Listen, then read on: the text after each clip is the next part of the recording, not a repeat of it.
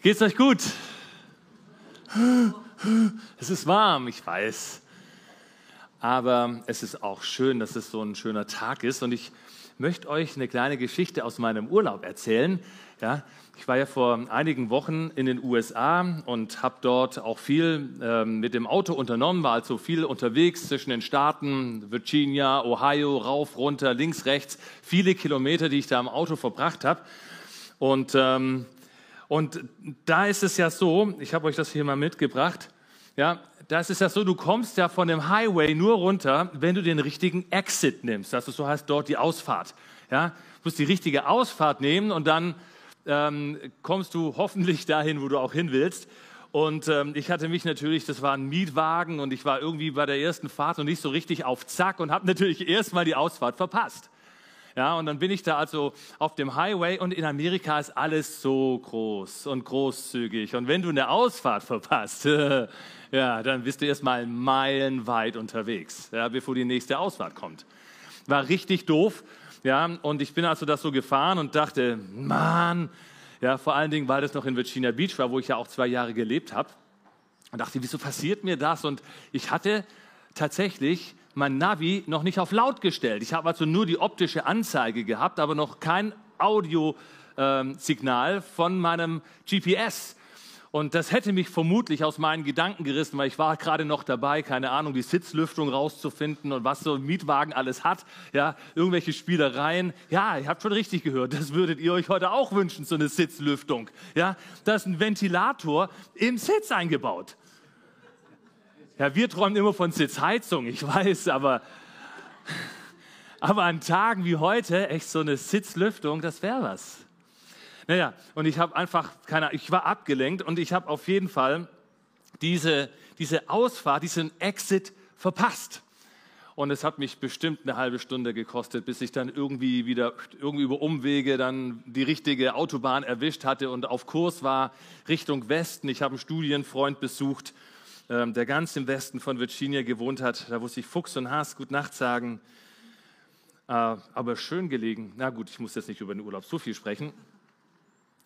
Aber ähm, ich, ich habe deswegen gedacht, Mensch, eine der größten Geschichten im Alten Testament beschäftigt sich eben auch mit der Ausfahrt, mit dem Exit. Und das ist im zweiten Buch Mose. Und das wird ja lateinisch, das ganze Buch wird ja Exodus genannt. Das hat ja die gleiche sprachliche Wurzel. Ja? Das zweite Buch Mose wird auch Exodus genannt. Und es geht um die Befreiung Israels aus der Sklaverei. So dieser Auszug aus Ägypten und ähm, dieser Aufbruch in das von Gott verheißene Land. Und deswegen sprechen wir da von Exodus. Und die Israeliten haben also ihre Ausfahrt gekriegt, haben die Kurve gekriegt, sind rausgekommen aus Unterdrückung, Erniedrigung und Gebundenheit. Eine ganz, ganz großartige, ganz wichtige Geschichte, die da im Alten Testament aufgeschrieben wurde. Das ist nicht nur ein bisschen historisch von wegen Israel und was geht uns dieses Volk im Nahen Osten an. Nein, das hat ganz viel heilsgeschichtliche Bedeutung. Und ich habe so gedacht, Mensch, manchmal Manchmal bist du vielleicht in so einer Tagesstimmung, ich muss hier diese Ecke mal ein bisschen umbiegen, weil das Licht mir ständig einen Schatten da drauf wirft. So, jetzt geht's besser. Manchmal gibt es ja Tage, da hängst du in deiner Stimmung fest. Kennst du das? Du wachst morgens auf und weißt, das wird ein schöner Tag. Ja, du spürst es schon und dann hängst du so drin in deiner Stimmung und, und ähm, keine Ahnung, es, es, können anstrengende Wochen der Krankheit sein, Herausforderungen am Arbeitsplatz oder Prüfungen im Studium. Manchmal ist auch Frust oder Enttäuschung irgendwie wichtig, irgendwas, was, was einen deprimiert und runterzieht. Und ich glaube, das, das ist so ein Stück Teil unseres Menschseins. Wir sind manchmal so anfällig für diese Tagesform. Wir sind anfällig für diese Dinge. Manchmal sind es ja auch Wochenformen, die wir so haben. Und dann fällt es uns schwer, die Ausfahrt zu nehmen. Es fällt uns schwer rauszukommen aus diesem Teufelskreis von Gedanken und, und Gefühlen und dann ist man da drin gebunden und fühlt sich den ganzen Tag über blöd. Natürlich, als reife Christen wissen wir, was zu tun ist. Ja? Wirf deine Sorgen auf den Herrn. Können wir zitieren, wissen wir auch. Funktioniert meistens auch, wenn man es tut. Es fehlt nur oft die Salbung dafür, das zu tun, ne? das Gefühl. Man fühlt sich da nicht so. Ne? Man, man hat es vielleicht nicht so, nicht so leicht, dann plötzlich die Sorgen loszulassen. Oder einfach mal zu beten. Oder vielleicht liest man mal das Wort Gottes und findet Ermutigung drin. Oder man singt die Bibeltexte auch wie heute Morgen und wir sagen, Gott, durchbrich das, was dich in mir einengt. Durchbrich das. Also das sind auf jeden Fall gute, fromme Antworten für Situationen, in denen wir uns irgendwo in diesem Kreislauf befinden, der uns einfach nicht loslässt. Gottesdienstbesuch könnte auch sowas sein. Ich habe aber auch erlebt, dass einfach ein Besuch von Freunden einen plötzlich irgendwie rausnimmt. Und man hat einen guten Abend in der Begegnung mit Menschen, die einen lieb haben, wo man einfach mal übers Leben spricht, wo man miteinander vielleicht auch betet. Ja, das wäre auch möglich. Oder Abende, wo du tagsüber denkst, boah, ich bin sowas von kaputt, ich bin sowas von platt, ey, ich brauche einfach nur meine Ruhe und abends wäre eigentlich Hauskreis. Kleingruppe. Oh nee, ich schaffe das nicht, ich kann das nicht mehr, ich bin irgendwie und dann gehst du doch hin.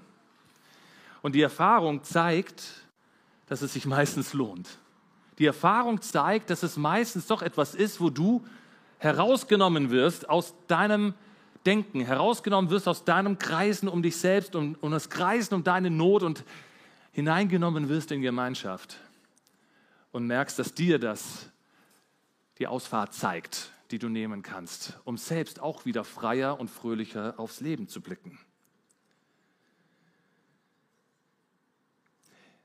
Mitmenschen, ihr Lieben, spielen also oft eine ganz zentrale Rolle, wenn es darum geht, die richtige Ausfahrt zu nehmen und sich lange Umwege zu sparen, so wie ich sie da in Amerika hatte. Lange Umwege sich zu sparen. Hätte ich jemanden bei mir gehabt, der sagt hier, am Ende war ja Noel mit dem Auto, der hat dann immer schon gesagt, Papa, hier musst du raus. Ich so, okay, alles klar.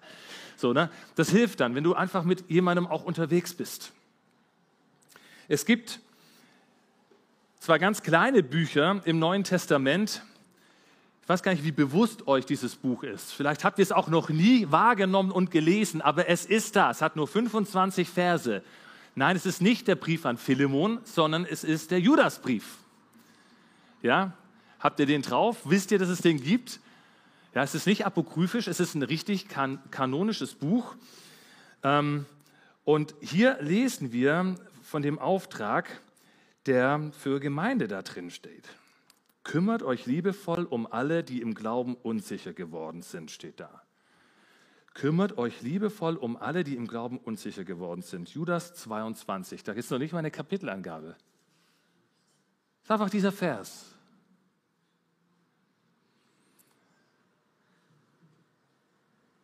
Also anhand der Beispiele, die ich ja schon genannt habe, hast du gemerkt, jeder von uns braucht ab und zu jemand anderen, der sich um ihn kümmert. Jeder von uns braucht das. Und jeder von uns hat das auch schon in Anspruch genommen. Jeder von uns hat das schon erlebt, dass es diese Situationen gibt, wo du schwach bist im Glauben oder emotional schwach oder wo du einfach in einer Krise steckst und dann kommt jemand anderes und er stellt sich dir zur Seite und, und er, er ermutigt dich, er stärkt dich, er, er hilft dir wieder auf. Und genauso wie jeder von uns das schon mal erlebt und in Anspruch genommen hat, glaube ich, jeder von uns kann auch Fürsorge geben. Jeder von uns kann genau so eine Person für jemand anderen sein. Wir fühlen uns manchmal so, als wären wir ein Fass ohne Boden und man kann immer nur reinschütten und das Leben hält immer neue Herausforderungen für uns bereit. Aber wisst ihr was? Selbst wenn es so ist, Jesus ist unsere Komplettfüllung. Ja, das heißt, selbst wenn du dieses Empfinden hast, bedeutet das nicht, dass du nichts geben kannst, weil Jesus ist doch eigentlich dein Halt und nicht deine eigene Qualität, nicht deine eigene Erfahrung von Erfülltsein. Seid ihr bei mir? Das ist jetzt vielleicht eine kleine Herausforderung für dich. Aber die Frage ist natürlich, wie sorgen wir füreinander? Erst recht so, wenn wir an Gemeinde denken, und ich habe nicht umsonst am Anfang vom Buch Exodus erzählt, sondern da steht ein ganz entscheidender Text, den ich mit euch heute Morgen anschauen möchte. Und zwar gehen wir in 2. Mose 3 und lesen da mal ab Vers 7. Und der Herr sagte, ich habe gesehen, wie schlecht es meinem Volk in Ägypten geht. Ich habe auch gehört, wie sie über ihre Unterdrückung klagen. Ich weiß genau, was sie dort erleiden müssen. Und nun bin ich herabgekommen, um sie aus der Gewalt der Ägypter zu retten. Ja, ich habe die Hilfeschreie der Israeliten gehört. Ich habe gesehen, wie die Ägypter sie quälen. Darum geh nach Ägypten, Mose. Ich sende dich zum Pharao, denn du sollst mein Volk, aus, äh, mein Volk Israel aus Ägypten herausführen. Da sagte Mose zu Gott, aber was ist, wenn ich zu den Israeliten komme und ihnen sage, der Gott eurer Vorfahren hat mich zu euch geschickt und sie fragen mich dann, was bedeutet sein Name? Was soll ich denen denn dann sagen? Da sprach Gott zu Mose, ich werde sein, der ich sein werde. Sag den Israeliten, der ich werde da sein, hat mir, hat mich zu euch geschickt. Und Gott sprach weiter zu Mose, Sagt den Israeliten, Jahwe, der Gott eurer Vorfahren, der Gott Abrahams, der Gott Isaaks und der Gott Jakobs, hat mich zu euch geschickt. Das ist mein Name für immer. Und so wird man mich anrufen von Generation zu Generation. Warum ist dieser Text so wichtig für uns? Weil Gott sich hier beim Namen nennen lässt. Vielmehr, er sagt selbst, wie er heißt. Und sein Name ist, ich werde da sein. Wir kennen ja schon durch die Jahreslosung, die wir in diesem Jahr haben, dass Gott sich dem Einzelnen zuwendet. Du bist der Gott, der mich sieht. Das war damals die Erkenntnis von Hagar, die von Abraham verstoßen worden war. Und das hat alles für sie verändert.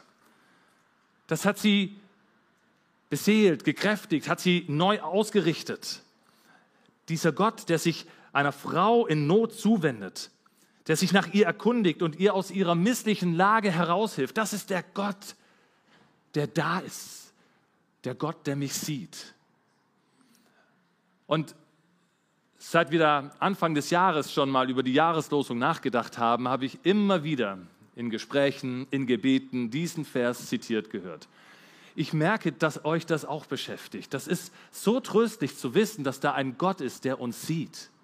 Dass da ein Gott ist, der uns wahrnimmt, der uns in unserer misslichen Notlage auch wahrnimmt. Und das ist bis heute ein Zuspruch voller Trost und Hoffnung. Ein Gott, der mich sieht. Da steckt was drin. Das ist nicht nur einfach eine Feststellung. Das ist nichts Kognitives. Das berührt uns ziemlich direkt, oder? Das berührt unser Herz. Und nun liegt aber die, die Erfahrung von Hagar mit Gott geschichtlich vor der ganzen Israel-Geschichte, vor der Berufung von Mose, von der wir eben gelesen haben. Und man könnte also sagen, Gott bleibt sich treu, er skaliert die Geschichte nur nach oben. Ja, statt nur einer Person nimmt er jetzt ein ganzes Volk. Sagt, ich habe das Leid meines Volkes gesehen. Ich habe gehört, wie sie klagen. Genauso wie Hagar auch. Sie hat auch gesagt, Gott, jetzt ist es vorbei, was soll ich hier noch tun? Aber er hat die Hilfeschreie der Israeliten gehört und er sagt, ich bin herabgekommen, um sie zu retten. Ein Gott, der mich sieht, ist ein Gott, der in Handlung kommt, ein Gott, der sich bewegt. Und tatsächlich würde ich sagen, wenn wir diesen Bibeltext uns nochmal so vor Augen schauen, dann setzt Gott hier einen neuen Standard. Er ist nicht nur der Gott, der mich sieht. Er gibt sich Mose zu erkennen und er offenbart sich auf Moses Nachfrage mit seinem Namen und er sagt, ich bin da und ich werde da sein.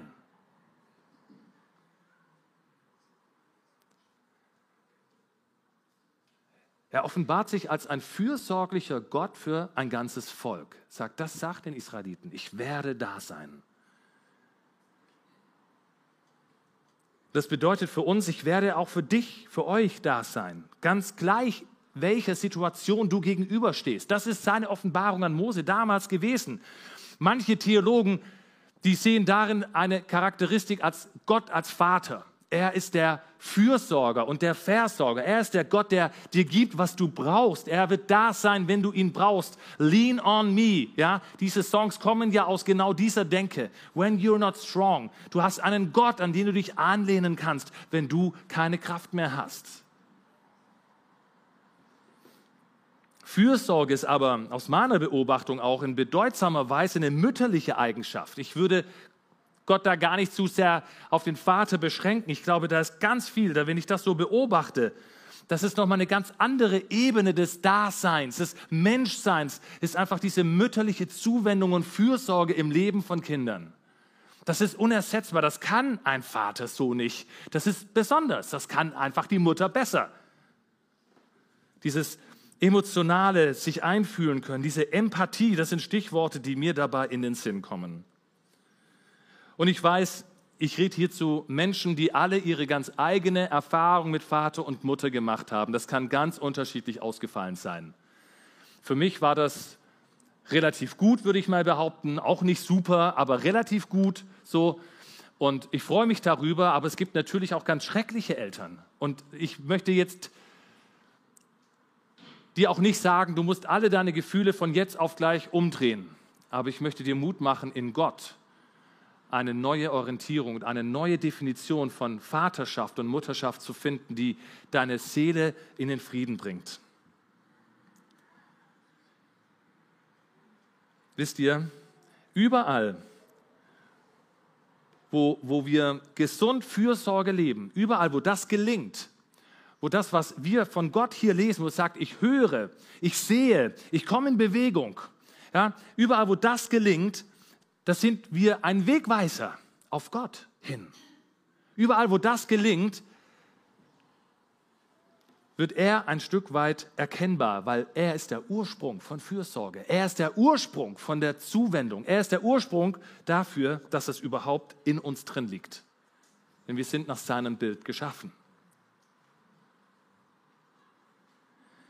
Und das Faszinierende an diesem Gottesnamen ist ja, dass es eine Wesensbeschreibung ist.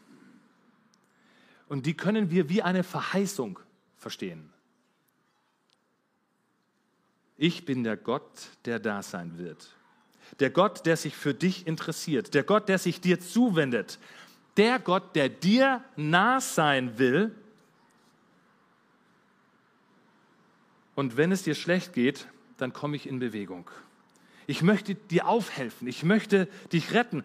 Und diese Feststellung Gottes, die soll und die darf tief in unser Bewusstsein einsinken. Das wird unser Leben verändern, wenn wir diese Wahrnehmung vor einem lebendigen Gott haben, der sagt, ich werde da sein. Es gibt keine Situation in diesem Universum, es gibt keine Situation in deinem Leben, in der ich nicht erreichbar sein werde für dich. Was für eine Hammer-Aussage. Es gibt keine Situation, die für Gott außer Kontrolle ist. Es gibt keine Situation, in der er keinen Zugang hat, wo er dich und mich nicht erreichen kann. Und es bedeutet im Umkehrschluss auch, es gibt keine Situation, die ich ganz alleine schaffen muss. Versteht ihr das? Wir denken ja manchmal, wir müssen uns dann immer noch so innerlich aufrichten und, und irgendwie gegen das Desaster anstemmen. Aber einfach auch mal zuzugeben, dass man es nicht kann und sich in die Hand Gottes fallen zu lassen. Das ist der Moment, wo wir verstanden haben, dass Gott fürsorgt. Das ist der Moment, wo wir verstanden haben, dass wir einen Vater im Himmel haben, der für uns da ist. Wir werden niemals Gott verlassen sein, denn er ist der Gott, der da sein wird. Wichtig, diese, diese Definition, die Gott uns hier selbst gibt. Und jetzt steigert Gott das nochmal. Diesen Standard von damals, er steigert ihn noch einmal in der Geschichte der Menschheit. In Matthäus 1, 23 lesen wir, eine Jungfrau wird schwanger werden und einen Sohn zur Welt bringen. Man wird ihn Immanuel nennen. Das bedeutet übersetzt, Gott ist mit uns. Nun sind wir also nicht mehr in irgendeiner abstrakten philosophischen Größe. Der Gott des Universums hat kosmisch, keine Ahnung, Allgegenwart und Omnipräsenz und all sowas. Nein, sondern er wird ganz persönlich. Er wird ganz konkret. Er wird ganz down to earth. Hier, er kommt auf unsere Welt. Ich nehme an, wir wissen alle, wer dieser Immanuel ist, oder? Das ist der Gott, der Mensch wurde, um bei uns zu sein. Das ist der Gott, der uns seine Zuwendung konkret zeigte, indem er einer von uns wurde. Und er kam in diese Welt, um uns Teil seiner Welt werden zu lassen. Das ist der Gott mit uns. Und das sagt Jesus über sich selbst in Lukas 19, Vers 10. Genau dafür ist der ewige Menschensohn in diese Welt gekommen. Er sucht und rettet die Menschen, die ihr Leben fern von Gott führen. Er ist der Gott mit uns. Er kommt und er sucht und er rettet. Er kommt in Bewegung, er hört, er sieht und er kommt in Bewegung und kommt uns nah. In Jesus kommt Gott uns so nah. Er sorgt sich für uns und er hat einen Weg gefunden, uns nach Hause zu bringen, zurück zum Vater. Das ist doch die Geschichte, von der wir heute auch hier Zeugen sind, sonst wären wir nicht hier, schätze ich mal. Wir hätten vielleicht Besseres zu tun am Sonntagmorgen, als im Gemeindesaal zu schwitzen. Aber weil Jesus unser Herz erreicht hat, sitzen wir doch hier. Weil Jesus unser Herz erreicht hat, dürfen wir ihn erleben.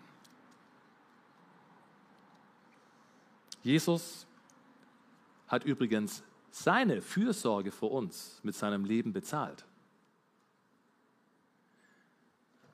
Und hier kommt der Clou. So können wir wissen, selbst im Tod sind wir nicht allein. Ist das nicht der Hammer? Jesus hat seine Fürsorge für uns mit seinem Leben bezahlt, sodass wir wissen können, der Gott, der da sein wird, wird auch in meinem Tod da sein. Ich werde auch dort nicht alleine sein. Und natürlich wissen wir, dass Jesus uns verheißt, jeden Tag bis ans Ende der Welt bei uns zu sein. Und jeder, der sich dafür öffnet, der macht diese Erfahrung, dass Jesus bei ihm ist. Und manchmal erwischen wir doch eine Tagesform, wo uns das nicht so bewusst ist. Und dann brauchen wir vielleicht genau den Mitbruder, die Mitschwester, genau den anderen Christen, der dann sagt, weißt du eigentlich, dass Jesus bei dir ist? Komm, brich aus aus deinem Sorgenkreislauf. Und dann haben wir auch am Pfingsten darüber gesprochen, dass er uns seinen Heiligen Geist gegeben hat, der jetzt in uns wohnt und, und näher und persönlicher kann es ja gar nicht werden als das. Ich bin der Gott, der da sein werde. Er hat Wohnung genommen in deinem Herzen, in deinem Leben. So viel Verfügbarkeit, das hätten wir uns doch nie im Leben erträumt. Was tun Menschen nicht alles, um Gott zu erreichen? Was tun Religionen nicht alles, um irgendwie ihren Weg in den Himmel zu bahnen? Und, und der Gott des Himmels sagt, ich habe schon längst Wohnung in dir genommen, weil du mir vertraut hast. Was für ein Vorrecht, was für eine Botschaft.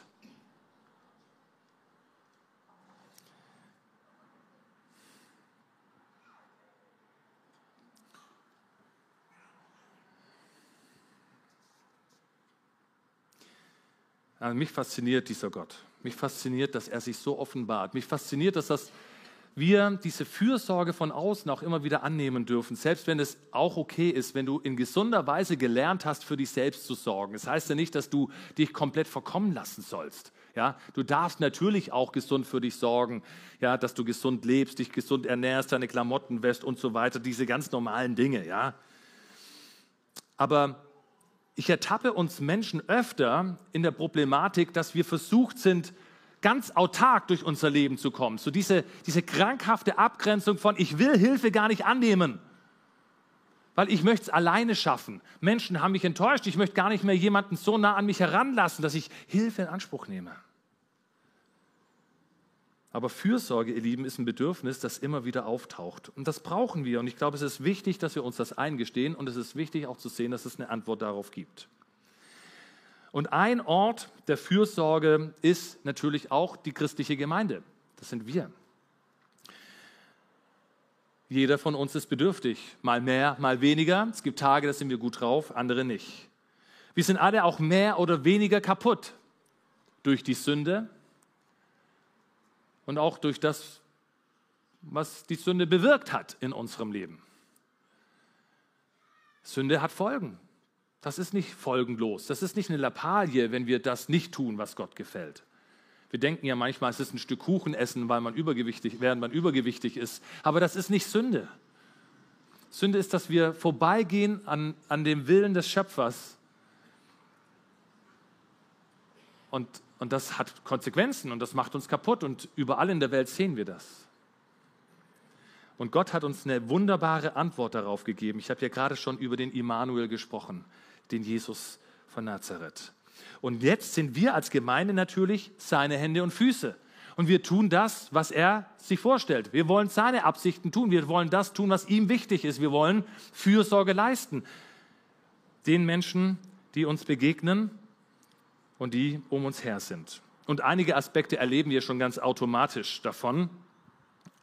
Durch ganz normale Gespräche, Kleingruppe habe ich schon erwähnt, durch Freundschaften, durch Gottesdienste. Wir erleben ja schon, dass Gott sich um uns sorgt. Wir erleben, dass er zu uns spricht, dass er uns ermutigt. Aber ich habe mich bei der Vorbereitung auch damit befasst, was wir unter Gemeinde verstehen. Vielleicht kennst du solche Gespräche auch aus deiner Erfahrung. Aber manchmal, wenn ich mit Menschen spreche, dann heißt es, die Gemeinde sollte mal. Punkt, Punkt, Punkt. Ich weiß nicht, ob du solche Satzanfänge kennst. Die Gemeinde sollte mal. Und dann frage ich mich immer, wer ist denn jetzt die Gemeinde? Sehen wir jetzt den Pastor da? die Ältesten und Entscheidungsträger oder das Büroteam, das sich für die Organisation irgendwie stark macht und sich darum kümmert, wer ist die Gemeinde? Die Gemeinde sollte mal. Ich so, ja, ja, die Gemeinde sollte mal, aber wer ist es denn? Wenn wir diesem institutionellen Denken Raum geben, dann bleiben wir hinter Gottes Anspruch zurück, ihr Lieben. Wir werden ihn begrenzen es ist schon gut, über strukturelle Wege nachzudenken, Fürsorge zu gewährleisten. Deswegen wollen wir ja auch eine Kleingruppenarbeit organisieren. Das wollen wir ja. Ja, das sind wir ja auch dran. Wir wollen so gut es geht, das flankieren. Aber wir dürfen Fürsorge nicht delegieren als Dienstleistung in ein diakonisches Werk. Das kann es nicht sein. Wir begrenzen die Reichweite von dem, was Gott tun möchte, wenn wir uns aus der Verantwortung nehmen, wenn wir uns aus der Gleichung rausnehmen und sagen, die Gemeinde sollte mal, gerade wenn es um Fürsorge geht, ist jeder von uns gefragt. Denn jeder von uns kann etwas geben. Denn jeder von uns hat auch schon erlebt, dass Fürsorge an ihm was bewirkt hat. Und es ist eigentlich ganz einfach, für andere da zu sein. Ich glaube, den ersten Punkt habt ihr schon verstanden. Fürsorge entsteht in der Begegnung mit dem anderen. Das kann eine ganz einfache Begegnung sein, gleich unten bei einer Tasse Kaffee im ähm, Gottesdienstcafé unten. Du kommst ins Gespräch, man tauscht sich aus, man ist mal aufmerksam, man schenkt dem anderen Aufmerksamkeit, auch in der Kleingruppe ähm, an einem der kommenden Wochentage, wenn du dich abends triffst mit deiner Kleingruppe. Gott hat die Israeliten gesehen. Gott hat aufmerksam zugehört. Und ich glaube, wenn du aufmerksam zuhörst, dann kommt es zu dieser Begegnung, wo dein Herz berührt wird. Und dann kannst du fürsorglich reagieren. Anteilnahme, Austausch, ein Gebet. Vielleicht entsteht auch ein weiteres Engagement. Was? Du ziehst um, brauchst noch Hilfe. Das ist auch fürsorglich. Und das sind alles nur Beispiele. Letzten Endes weißt du, was du leisten kannst. Das muss ich dir nicht sagen. Und ich möchte dir auch gar keinen Druck dabei machen. Ich möchte dich nur einladen, offen zu sein für solche Begegnungen.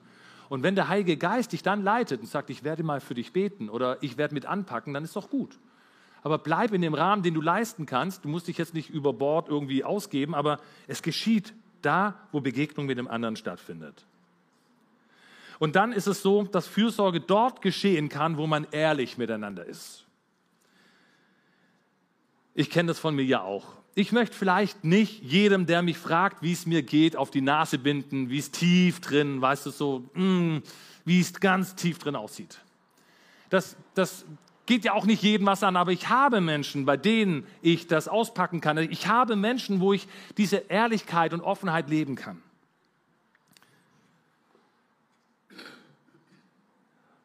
Aber bei den Menschen, wo das geht, da, kann, da kommt es nur dann auch zu diesen, zu diesen fürsorglichen Momenten, wenn ich ehrlich genug bin. Wenn ich, wenn ich meiner Frau gegenüber verschweige, dass mich eigentlich gerade was tierisch aufregt und, und sie nur merkt, dass ich stinkig bin oder meine Kinder sagen, oh, Papa ist heute mal wieder schlecht drauf, ja, dann, dann merke ich, ich muss denen irgendwie mal transparent machen, was mich beschäftigt. Ich brauche diese Ehrlichkeit. Ja, und wenn ich das mache, dann entsteht oft auch ein fürsorglicher Moment, weil sie dann verstehen können, was mich antreibt und was mich beschäftigt. Und du kannst Fürsorge, wenn du dich danach sehnst und wenn du in einer Situation bist, wo du da Mangel hast, dann kannst du nicht erwarten, dass andere sich fürsorglich um dich kümmern, wenn du nicht ehrlich bist. Wenn du für dich bleibst, wenn du dich abschottest. Ohne Ehrlichkeit klappt das nicht. Israel hat offensichtlich geklagt. Gott, was ist hier los? Das ist Kacke hier in Ägypten. Wir sind Fronarbeiter. Und Gott hat gehört. Und es gibt da ganz unterschiedliche Ebenen von Fürsorge. Nicht nur die geistliche, manchmal ist es einfach auch einfach nur da sein, so wie Gott es auch macht. Ich werde da sein für dich. Ich habe vielleicht keinen frommen Spruch für dich, aber ich werde einfach an deiner Seite sein. Und vielleicht sitze ich schweigend nur da und leg meine Hand auf deine Schulter und mehr kann ich nicht tun. Das hat auch was von Fürsorge. Oder ganz praktische Fürsorge. Umzug habe ich schon gesagt. Vielleicht weiß jemand nicht, wie man Fahrradschlauch flickt. Kann man auch Hilfe gebrauchen. Aber erst, wenn diese Not sichtbar wird, kann auch geholfen werden. Das versteht ihr wahrscheinlich, ne? Okay. Und jetzt kommt der dritte Punkt. Fürsorge wirkt dort, wo man Hilfe annehmen kann. Du kannst Fürsorge, auch die von Gott übrigens, ja, du kannst sie wirksam unterbinden. Gott ist ja schon seit, seit Ewigkeiten der Gott, der da sein wird. Er ist ja schon seit Ewigkeiten der, der, der für dich da sein möchte. Er ist jederzeit an deiner Seite. Er ist für dich ansprechbar. Und trotzdem erlebst du es nicht irgendwie Tag ein, Tag aus in derselben Weise, in derselben Qualität ja, weil du gar nicht offen dafür bist. Du willst seine Hilfe gar nicht, du willst meckern dürfen. Das ist so eine schwäbische Eigenschaft. Ich will deine Hilfe gar nicht, ich will einfach nur rummosern. Und natürlich gibt es auch mal Situationen, auch in meinem Leben, da möchte ich einfach nur mal verstanden werden. Ja, das sind auch so Ehegespräche zwischen Barbara und mir dann. Ja, wenn ich dann irgendwie wenn ich dann irgendwie durch irgendeine Situation aufgebracht bin und sie dann ja, sich mit reindenkt, ganz liebevoll und, und, und dann Lösungsvorschläge macht und ich werde bloß noch aggressiver, weil ich sage, ich will deinen Lösungsvorschlag nicht. Ich will verstanden werden. Ich möchte, dass du Anteil nimmst an meiner emotionalen Betroffenheit. Ich möchte gar nicht, dass, dass du mir das abnimmst, was ich hier zu tun habe. Die Momente gibt es auch. Aber da, wenn ich erstmal verstanden worden bin, dann fällt es mir auch leicht, Hilfe anzunehmen, weil dann kann ich wieder normal denken. Dann komme ich raus aus meiner Schleife. Ja, und ich kann anfangen, Lösungen auch zu denken und sagen, ah, ja, das klingt nach einer Lösung. Ich kann diesen Weg jetzt mitgehen. Davor war ich aber blockiert. Versteht ihr? Ich muss aber Hilfe annehmen können. Und das ist oft so diese Grundlage dafür, dass sie dann auch bei mir geschieht. Aber wenn du dir nicht helfen lassen möchtest, dann perlt die Fürsorge an dir ab. Eine ganz große Rolle spielt Selbstmitleid dabei. Ich möchte einfach mich gerade schlecht fühlen. Das fühlt sich gut an. Was? Das ist komisch. Aber dieses Selbstmitleid, ja, das, das fühlt sich manchmal gut an und hält man daran fest. Wenn, wenn ich das jetzt loslasse, dann habe ich ja gar keinen Grund mehr, mich zu beklagen. ja, ist doch blöd. Nein, es ist gut. Lass es los. Ja, oder wenn du Verletzungen festhältst, die eigentlich beim Vater im Himmel viel besser aufgehoben wären. Ihr versteht, glaube ich, was ich meine. So wie anfangs der Judasbrief, so gibt uns auch der Hebräerbrief genau diesen Aspekt unseres Miteinanders als Hausaufgabe mit. Dort steht in Kapitel 10, Vers 24, lasst uns aufeinander achten. Wir wollen uns zu gegenseitiger Liebe ermutigen und einander anspornen, Gutes zu tun. Dieses Aufeinander achten, das hat ja manchmal auch so einen Beigeschmack, dass man denkt, ja, muss ich jetzt der Polizist meines Bruders sein? Nein aber ein Auge zu haben für den Nächsten. Fragen, wo stehst du? Wie geht's dir? Mal nachzuhaken. Diese normalen Dinge, die können wir doch machen, oder? Das ist doch keine Überforderung. Und so sagt Paulus in Galater 6, Vers 2, helft euch gegenseitig bei euren Schwierigkeiten und Problemen. Manche Übersetzungen sprechen auch von Lasten. Ja? Also helft euch gegenseitig, so erfüllt ihr das Gesetz, das wir von Jesus Christus haben. Also dann leben wir Jesus gemäß, wenn wir einander helfen, wenn wir Fürsorge leben füreinander, jeder von uns, wenn wir füreinander da sind und wenn wir Menschen sind, die für andere einfach da sind, wenn die jemanden brauchen. Und hier schließt sich der Kreis. Hier wird nämlich Gottes Herzensanliegen zu unserem Herzensanliegen. Und dann sagt Gott, ich bin der Gott, der da sein wird. Und das ist, eine, das ist eine Dimension, da können wir oft nicht so große Versprechungen machen. Aber wir können uns vornehmen, wenn jemand mich braucht, möchte ich gerne da sein. Und vielleicht kannst du es jemandem auch sagen, wenn du jemanden brauchst, ich möchte für dich da sein.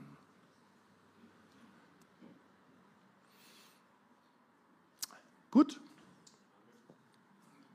Dann beten wir nochmal dafür. Ja?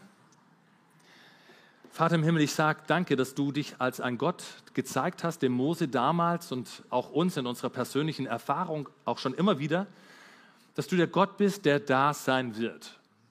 Und das macht uns echt viel Mut, weil es gibt damit keine Situation mehr, in der wir Gott verlassen sind. Es gibt damit keine Situation mehr, die wir alleine packen müssen, sondern du bist da. Und du wirst da sein, egal was noch an Leben vor uns liegt, du wirst da sein, selbst im Tod bist du bei uns. Herr, das ist irgendwie zu groß für unser Hirn, aber es ist nicht zu groß für unser Herz. Und ich bitte dich, dass du uns diesen Glauben schenkst, dass wir dir vertrauen, dass du ein Gott bist, der da sein wird. Und der an unserer Seite steht. Und gleichzeitig bete ich auch, dass uns das selbst zu Menschen macht, die für andere da sein werden. Dass wir dass wir das zu unserer eigenen Berufung machen, dass wir wie du Gott sagen, wir wollen für Menschen da sein. Und wenn wir ihre Not sehen, dass wir in Bewegung kommen und fürsorglich reagieren, uns zuwenden, so wie du dich zugewandt hast. Echt Gott, das ist so ein großes Geheimnis, aber ich wünsche mir total, dass es uns als Gemeinde gelingt, das zu leben. Danke, dass dein Geist uns dabei hilft. Amen. Amen.